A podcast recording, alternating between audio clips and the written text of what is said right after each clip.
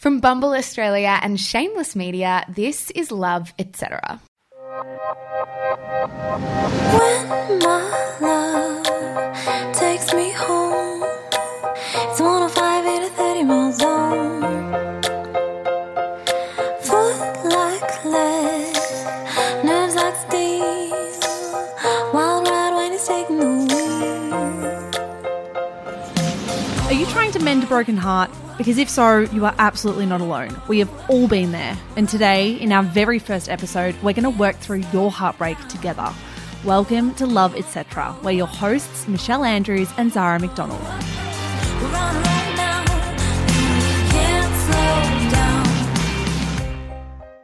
Hello, you're listening to Love, etc., a podcast by Bumble Australia, the social networking app where women make the first move. You guys might not even have an idea of who we even are. No, so let's start there. Who are you? My name's Michelle Andrews. I am a columnist and podcaster. You might have heard my voice before on the Shameless podcast, where we kind of cut our teeth in podcasting land. But if you haven't, no big deal. I'm not really a big deal at all anyway. little little deals, tiny dogs. no, I'm a Pisces. I'll get that out of the way. Not that I'm into star, Star signs, signs. but I feel like people listening to a love podcast will, might wonder what star sign we are. And what does that mean about you? Um, I'm a water sign. That's all I know. because I was going to say, my name, by the way, is Zara McDonald. I am a journalist and podcaster too. You also may have heard my voice on the Shameless podcast with Michelle because we don't do anything apart. I'm a Cancer, but I actually don't know what that means about me. Yeah, not great things based on me knowing you so well. Not great things at all. Um, this is a little bit of a different project for us. We are usually in the pop culture and celebrity sphere. We're moving into for this 12 part series a the relationships and dating sphere, Michelle. Yes, sex, breakups. We're going to be covering it all and we're super excited. I think from the get go, even like healthy relationships, I think will be a great segment that we'll be able to cover a lot throughout this podcast series. But before we do get into it, I am in a long term relationship. I think we should get that out off the bat. I've been living with my boyfriend for two and a half years, together for three and a half. And yeah, super happy. So I like to bring the relationship monogamy side to this podcast. Why Zara's non monogamous. good. Yeah. I'm not. No, I am monogamous, but I am also single, so I don't know what that makes me. Yeah. Um, I have been single since February this year, which has kind of been a new experience for me because I was basically in a relationship since I was 18 to the age of about 24. So that's a pretty long time. That is Mm. all of your adult life. So this will be a funny kind of sphere for us to work in, coming from very different perspectives. Exactly. And on the agenda today, we're super excited about this. We are starting from the bottom of a broken heart. So, say your relationship has just ended. You might have ended it, or the decision may be made for you. Where do you go from there? How do you find the energy to start over? Zara, as someone who's been through a breakup in the last few months, let's throw this one straight to you. What is your experience with heartbreak? Way to start with the easy questions, huh? um, what is my experience with heartbreak? I think I've been through two, I say I think, I know I've been through two major breakups in my life, both with the same person, which makes for a very interesting experience. And both have affected me in very different ways. I think for me, the first one was when I was 20. The second one, obviously, was when I was 24. And what surprised me in both of those times was like the shift in identity has been huge. I think when you've been with someone eh, for any length of time, but from my experience, for the entirety of your adult life, it's hard to kind of picture yourself as someone who exists without them. And I don't know if that sounds silly, but I think I now perpetually forget, even in the last sort of four to five months, that I am single.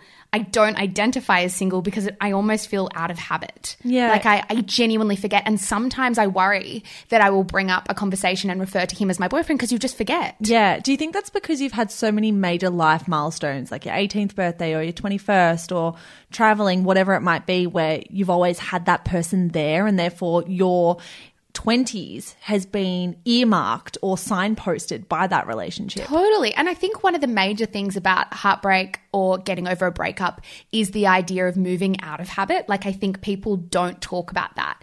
You often forget that your life looks different now. Uh, yeah. Or I often have forgotten that my life looks different now because I think you lose that anchor. Like you lose your means to center yourself in the world or place yourself in the world and define yourself. And it feels like you kind of lose your relevance. And I know that sounds like a wildly unfeminist thing to say, but I don't think it has anything to do with your individuality. I think it's got to do with if you define yourself as someone who has been next to somebody for your entire adult life and suddenly they're not there anymore, where does your relevance come in? How have you found the difference between doing the breaking up and being broken up with? Because that's two very different kinds of heartbreak. I can imagine, I've never broken up with someone actually, but I can imagine doing the breaking up, it's like a a more muted heartbreak where it's still there and it's still super painful, but it's potentially not as cutting.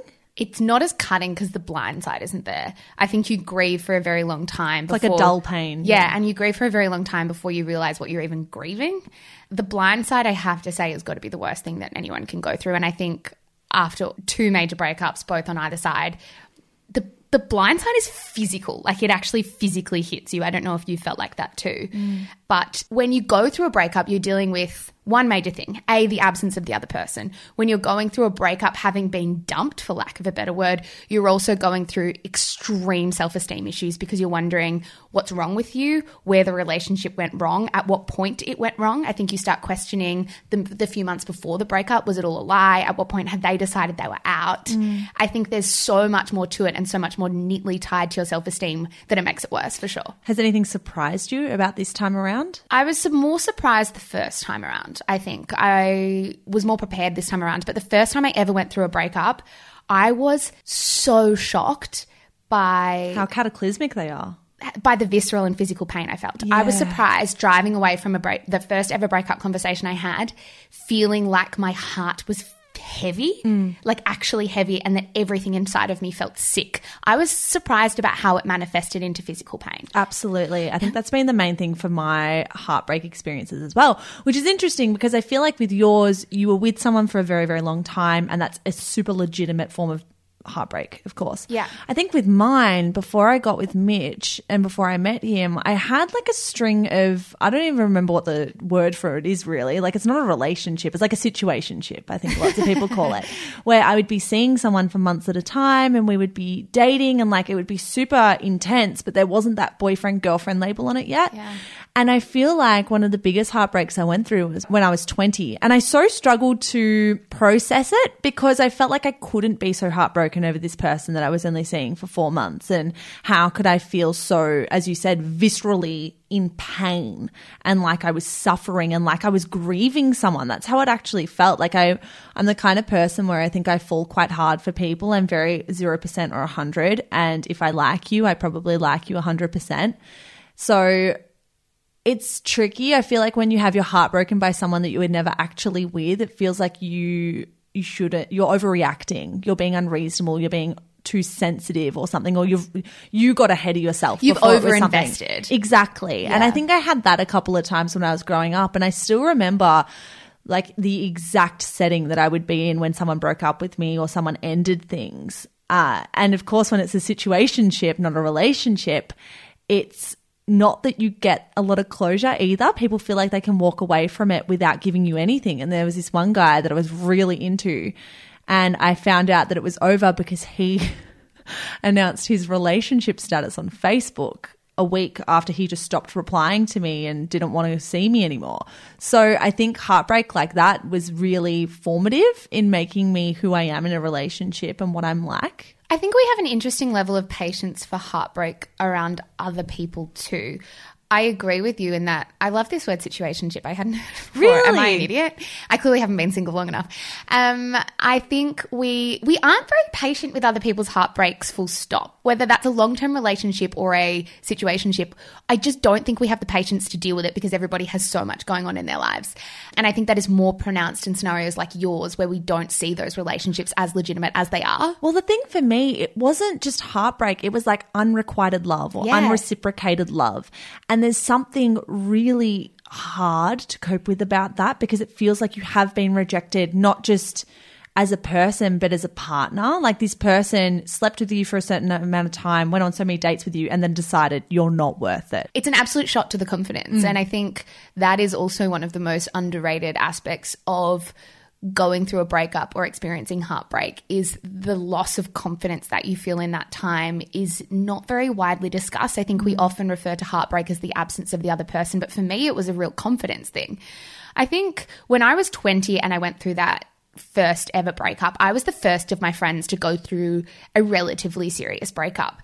And I remember I felt like an idiot, like a complete idiot because I was so sad. And I spent a lot of that time wondering why I was so irrationally sad. Like I was so angry at myself for being so sad. There was a lot going on in my life as well, which I found very interesting. Both of my, my dad had just come through cancer. My mum had just been diagnosed with cancer. I had just been diagnosed with endometriosis. I was struggling in a lot of pain.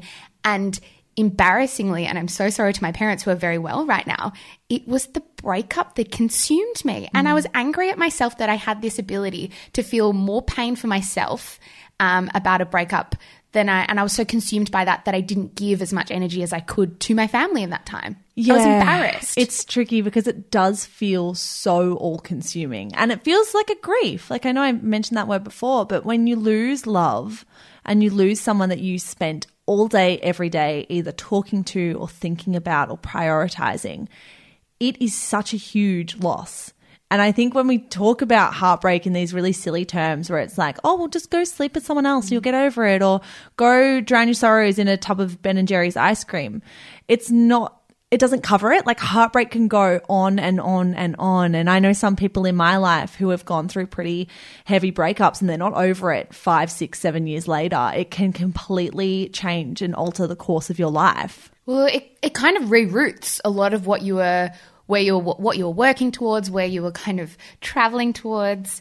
The other thing that I was really genuinely surprised about um, is how much of a masochist I was on social media. And I know we talk a lot in the wake of breakups about how you should unfollow them if you can, or just mute them if you can, stay away from them. Don't make yourself sadder than you already are. And I just had this complete inability to do that. I remember my sister would always say, Stop looking, like, stop looking and making yourself sadder.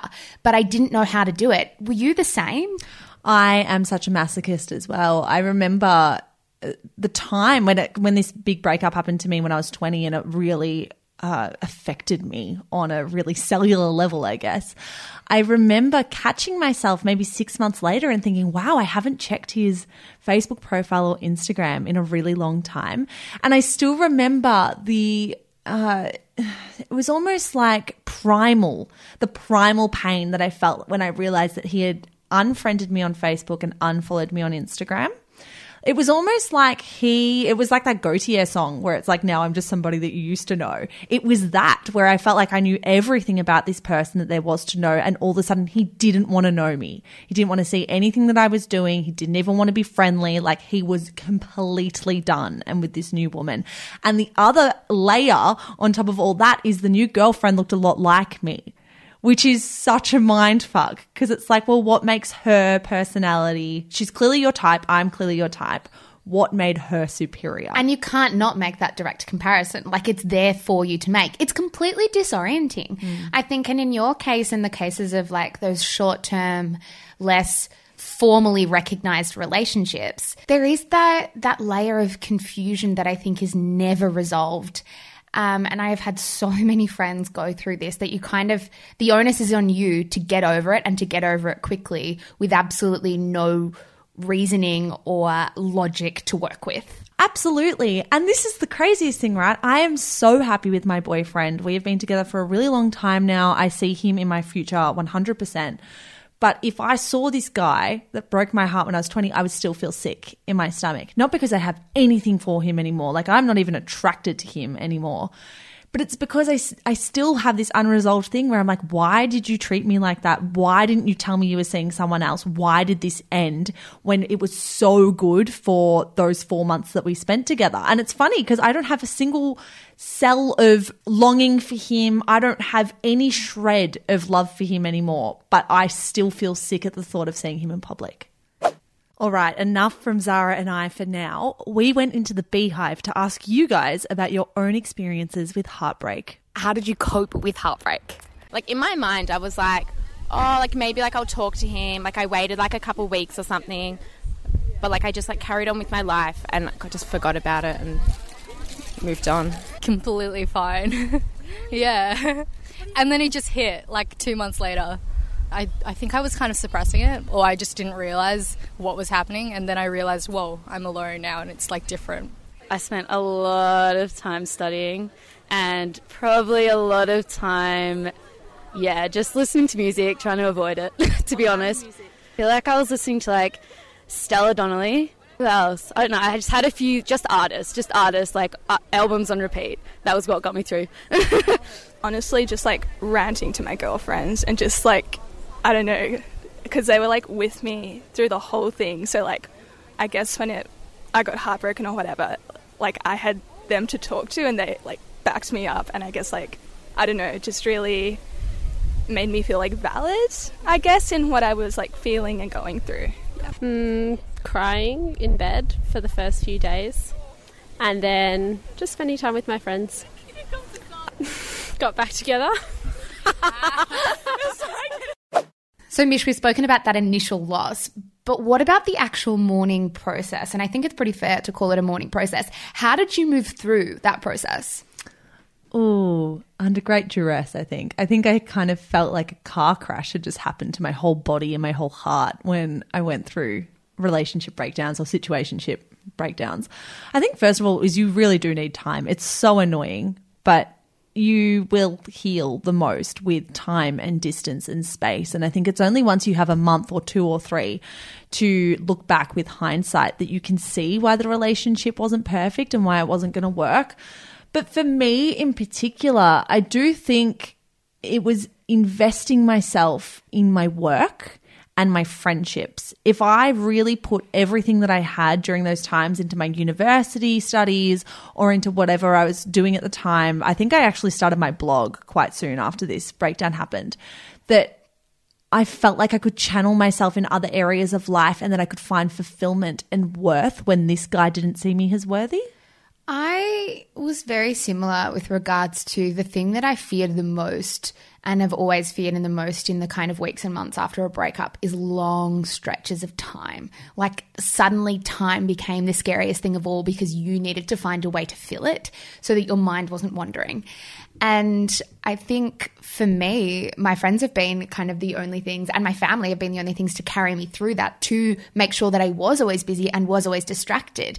But it wasn't always the way. When I was first single for the first time, kind of ever, which was when I was 20, 21, um, I was quite a closed person, and I still am relatively closed compared to the average person. Like, I'm quite private, I don't share huge parts of myself. So you can imagine how uncomfortable this entire experience is. We're a little bit yin and yang when it comes to this. I'm very open about everything, and you're a little bit more reserved. So yeah, and I kind of feel sick half the time talking behind this microphone, but I think it's interesting us having these conversations.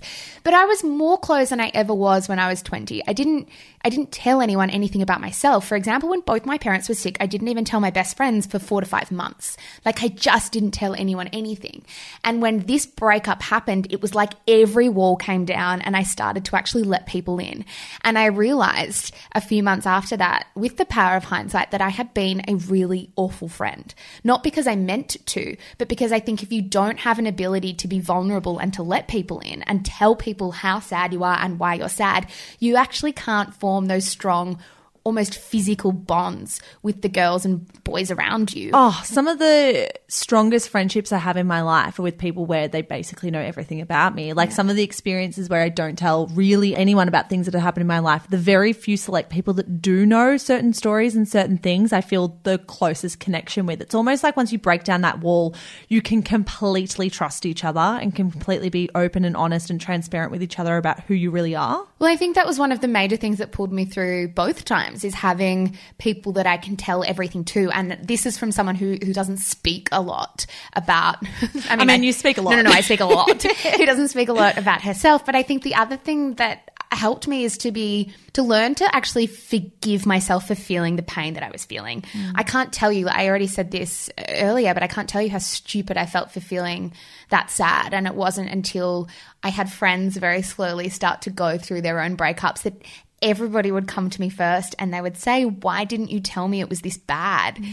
And I remember saying to them, because I thought it was just me. Like, I thought I was being the dumb one, and I didn't think anyone was going to feel like this either. Mm. And everybody did. What is interesting is that the studies do show that your brain registers the emotional pain of heartbreak in exactly the same way as physical pain, which is why you feel like heartbreak is causing physical hurt. So there was a brain scan study published in the Proceedings of the National Academy of Sciences in the US. Do you have this written down too? I've got something very, very similar that I'm going to bring in as well. And they found what they got a whole group of um, rejected lovers. I know that sounds like a really bad title for them, but let's call them rejected lovers. Maybe that can be the title of this episode. rejected lovers. We've all been one. Um, and they they gave them photos of their ex.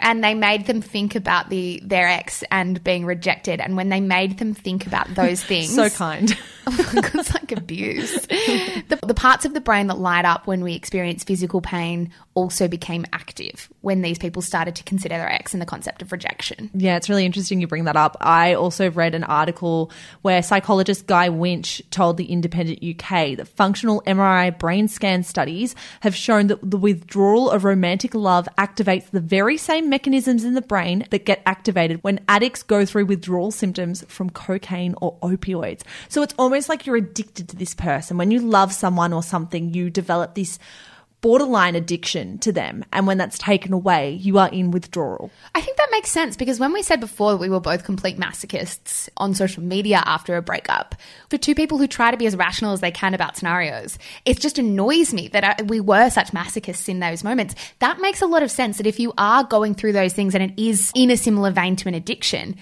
it's kind of all logic flies out the window and all reason flies out the window and you're just left with your emotion. Yeah, and it's probably why so many people go back and sleep with their exes for so long, particularly if they're the one who's been broken up with, that they're yearning for that pe- person's physical touch. They're yearning for that connection that they used to have. And it's just their addiction playing out. They're going through that withdrawal. They're trying to grab onto whatever shred they can get of that person that's left. What I'm really interested about breakups in this kind of digital era is that I feel like we're in an era of fickleness more than ever. Like people are breaking up. And I don't know if this is me just overstating. I'd be interested in your thoughts. But I feel like people are breaking up and getting back together more than they ever have. And I wonder if it is because of social media, because I certainly think that our use and overuse of social media explains in Australia are consistent prime ministerial changes. Like I think we're in an era of fickleness with regards to what we're interested in, what we like, and what we're passionate about.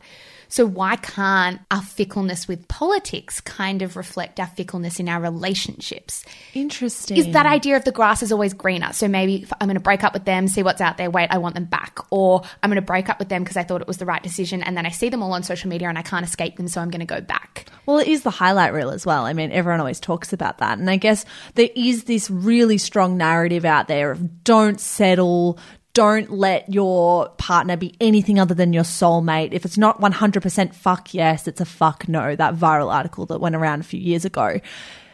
I do agree with you. I do think it's more likely that people will break up and get back together. But I also do wonder if, because there's that narrative around that you need to be exploring and that you shouldn't just sleep with one person in your lifetime and you need to be getting out there and trying things in your 20s, and your 20s should be some really experiential experience.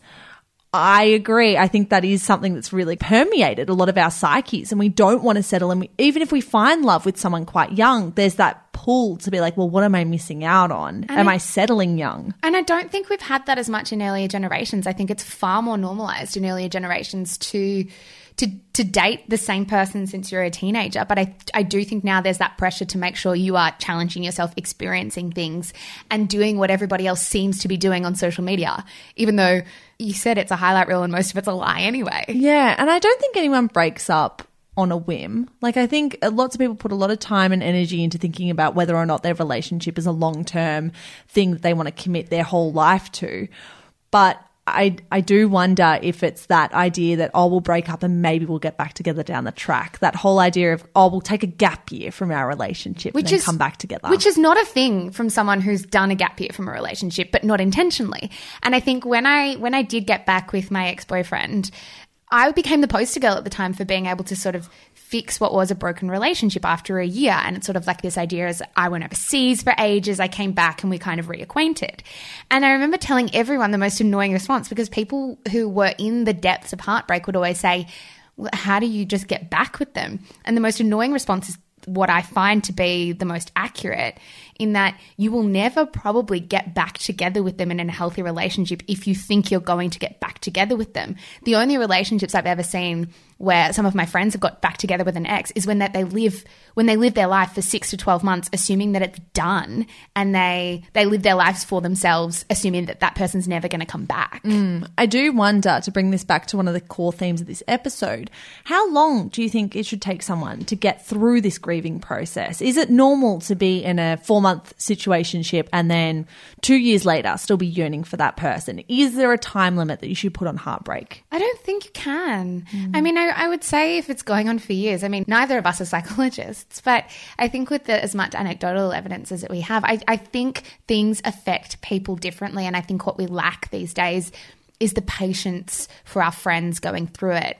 I had a girlfriend say to me not long ago, um, that she it took her two years maybe to get over a guy and she stopped talking about it after three months. And she said i never said anything and anything to anyone in that time between the three months she pretended she was over it and the two years she was actually still grieving because she thought that nobody would understand. Mm. And i wish that she I wish that she could sense that we had compassion or empathy to help her through that. But but maybe the realistic answer is after a year, people are like, "Come on, mate, get over this." Yeah, absolutely. There was a great piece from Lauren Howe, who is a psychologist in The Atlantic, about this.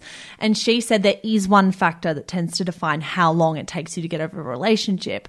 And that's whether or not you see the relationship breakdown as a reflection of yourself as a person. So if you see yourself as unchanging and you see the reasons for your relationship breaking down as reflective of who you are, then you're more likely to suffer for a really long time. And there was a really interesting quote from one woman that she spoke to saying, Sometimes it keeps me awake at night. It's been 10 years and the pain of heartbreak hasn't gone away. And she said, if rejection seems to reveal like a new negative truth, an intrinsic truth that is unchanging about who you are, it becomes a heavier and more painful burden to bear.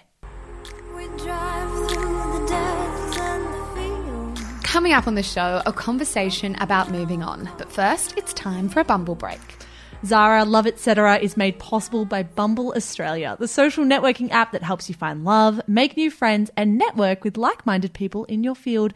And of course, you are single. So, what exactly are you using Bumble for? How loaded is that question? Michelle, I have Bumble Date on my phone, and I have actually quite the time swiping. It I is- have the time swiping through you vicariously. I am so swipe happy at the moment. After the first three days of being on the platform, I was I had swiped so much that I exhausted every single person in my radius that I had set up. And that's not an indictment on the number of men on Bumble. There are so many people on Bumble. It's more just an indictment on you and how you spend your time, I think. One hundred percent. I have no hobbies. I've never had so much fun stalking people. It's such a dating smorgasbord. And I might not be single, but I personally adore Bumble BFF, the friend finding mode on the app. It's such a great way to find women who have the same interests and hobbies as I do. Yes, I've recommended the Bumble BFF mode to so many women who have moved interstate or overseas and have found themselves just a little bit lonely. It's such an easy way to find a workout buddy or someone to go get coffee with on the weekend. Absolutely. Guys, you can download Bumble right now for free and make the first move. One app, three modes, one mission. Oh, oh, oh, oh. We're on a roll now,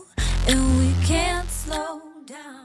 It's the ultimate dilemma. After you break up with someone, is it wrong to continue sleeping together? We went to the Beehive for answers. Okay, do you think it's wise to get under someone in order to get over them? Uh, well, I fucked three guys to get over someone and it did not work. So, no. It's not wise, but it's helpful. Someone else or the same person? Definitely not the same person. See you later. Someone else, perhaps. Yeah, nah, wouldn't do it. Uh, no, I think you need to deal with your own emotions first, and sleeping with someone else is probably not going to be. I mean, if it does help you, each to their own, but I wouldn't recommend it. Generally, I just find like being like by myself and like kind of working on stuff with myself and like obviously with the support of my friends and stuff. I don't know, I just think that works better. I personally haven't done it, but um, just hearing from my friends and stuff, you know, I think it just kind of bottles up your emotions more, and then it makes you more sad in the long run. So I think probably not. But then again, like if gal's got to do what a gal's got to do, like if you need that dick, just go for it. Cobwebs, you know? You try to get like reassurance or like something Yeah. from them and then you don't get it. Yeah. And then like, back and to then it square makes you one. it makes you feel even shitter than what you did before. Yeah. Now let's talk about moving on. Zara, do you think there is a greater level of acceptance for men who move on from their relationships rather than women who move on quickly from their relationships? Hmm. Short answer no. I think that we as a collective feel uncomfortable about anybody moving on Mm. quickly. I don't think that's necessarily gendered. I think it depends also on the kind of moving on they're doing. For example, and I know we'll touch on this in a much in a in a later episode, but I do think that we are more accepting of a man who wants to sleep around consistently and quickly after a breakup than a woman. But the moving on process, whether it be in another relationship or just the idea that they're seeing other people, I don't think that's gendered. What do you think? I don't think it's gendered. I think it has everything to do with whether or not you did the breaking up. I think if you got broken up with, there's a really strong push that you should get back out there. Don't worry about him. Go clubbing, go home with someone, have a one night stand. Whereas perhaps if you did the breaking up and then you're sleeping with everything that moves one week later, I do think there is a level of resentment there. But in general, as far as moving on quickly goes, I think there is a real attitude amongst women in particular. I know in my friendship group for sure that it's it's very pro one night stand. Like if you want to get under someone to get over someone, go do it. Like all power to you. And I wonder if sometimes that manifests in a pressure on newly single people that they should be going out there and that that, that by not subscribing to this party girl lifestyle of the new single girl, they're doing it wrong or they're not going to move on as quickly as they should because they're wallowing in their grief. Yeah, I think the idea if you're not sleeping around, you're wallowing. And I don't, I completely disagree with the premise of that concept. I remember when I did go through the most recent breakup, I said to a lot of my close friends to sort of plant the seed like, I'm not going near anyone in a really long time.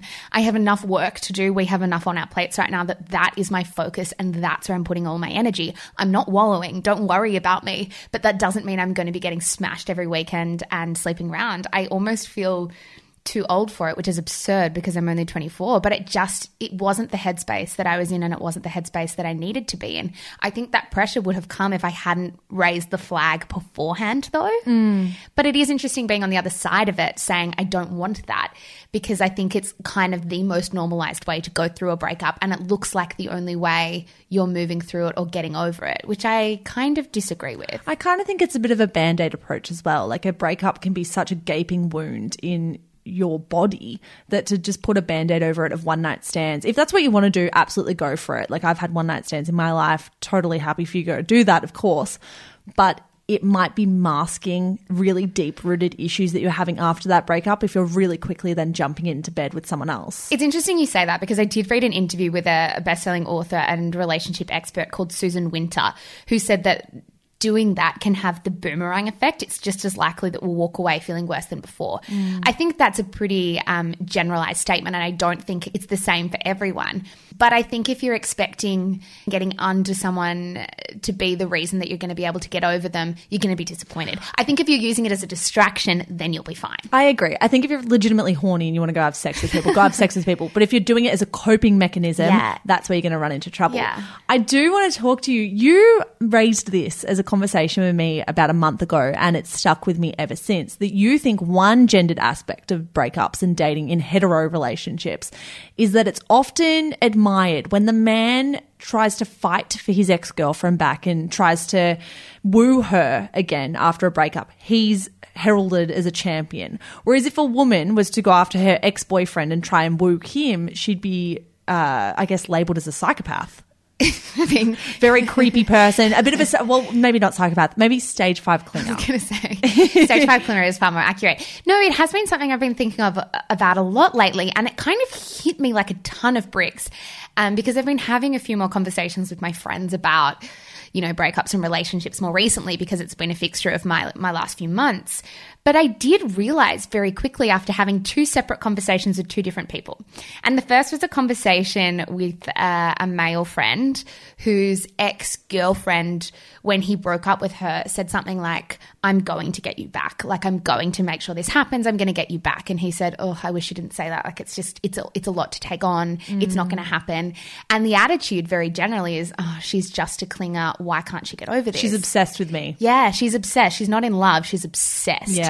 Um, and then the other conversation was with another male who was fighting for his ex girlfriend, saying, I'm just going to wait around. I've told her I'm going to be here. and I'm not going anywhere. Like, I'm not going to stalk her, but I'm going to wait for her. And the collective response to that is that is there's something so valiant and so charming, Romantic.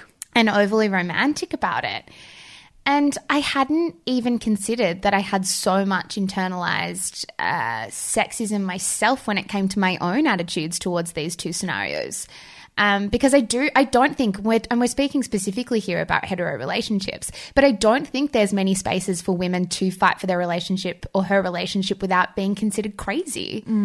I mean, even for me, right? When I first went through a breakup when I was 20 and I did not do the breaking up, I I wanted that relationship back. I wanted it back, but not once did I bring it up and not once did I ask for it, which really surprises me in hindsight. Did I- you ever chase it at all? no, You I- just left it because you felt like you it. couldn't. Yeah, I felt like I, I felt like I couldn't. I felt like the dignified thing to do was to get over it. And that's not how lots of men approach this. If they want something, they will go for it unashamedly, which is fine as long as you're respecting the boundaries of your ex. I think it does get into uncomfortable territory.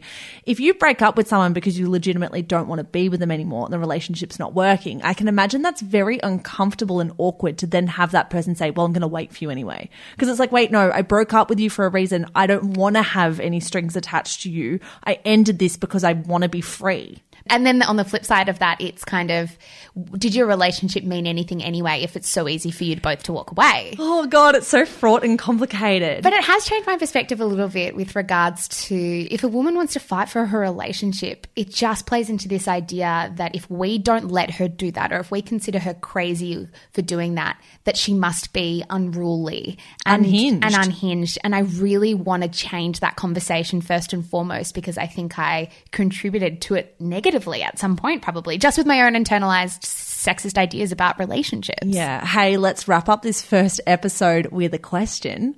Sleeping with your ex after a breakup, yes or no? Um, I mean, the logical answer is no. The realistic answer is yes. Yeah. What's yours? I've never done it before. I've, I have a habit of breaking up with someone and then literally never seeing them again. If I see them again, it's very awkward and uncomfortable. Um, look, I know that you might roll your eyes at this. I would like go. to think that if I broke up with someone, that would be it until we actually decide to date again. I think it's super So complicated. quaint. So quaint, No, Michelle. I just think it's super, super complicated and messy. And the one thing I hate is messiness. And so if I ended a relationship, if I ended it, I would want to put some onus on myself to not go sleep with them because I'd feel like I'm then leading them on and giving them false hope. If I got broken up with, maybe because I might be really vulnerable and just want to, and therefore throw caution to the wind. I think we're forgetting that there's a complete lack of logic that goes in to many of the decisions made after a breakup. So I would say there are aren't many people in this world, and I would love to know if people disagree. Please message us on Instagram. that there are a few people in this world that would go through a breakup and not sleep with their ex after it. We're on a now, and we can't slow Love Etc. is a production of Shameless Media. You can sign up to Bumble Australia, the social networking app where women make the first move towards friendship, professional, and romantic relationships. We will be back next week, of course, with another new episode for you guys. Until then, please click subscribe on your podcast app. That really helps us out and gets the word out there so we can mend all of those broken hearts. You can follow Bumble Australia on Instagram at Bumble underscore Australia. You can find more from Zara and I at Shameless Podcast. Thanks so much, guys. See you next Friday. Bye.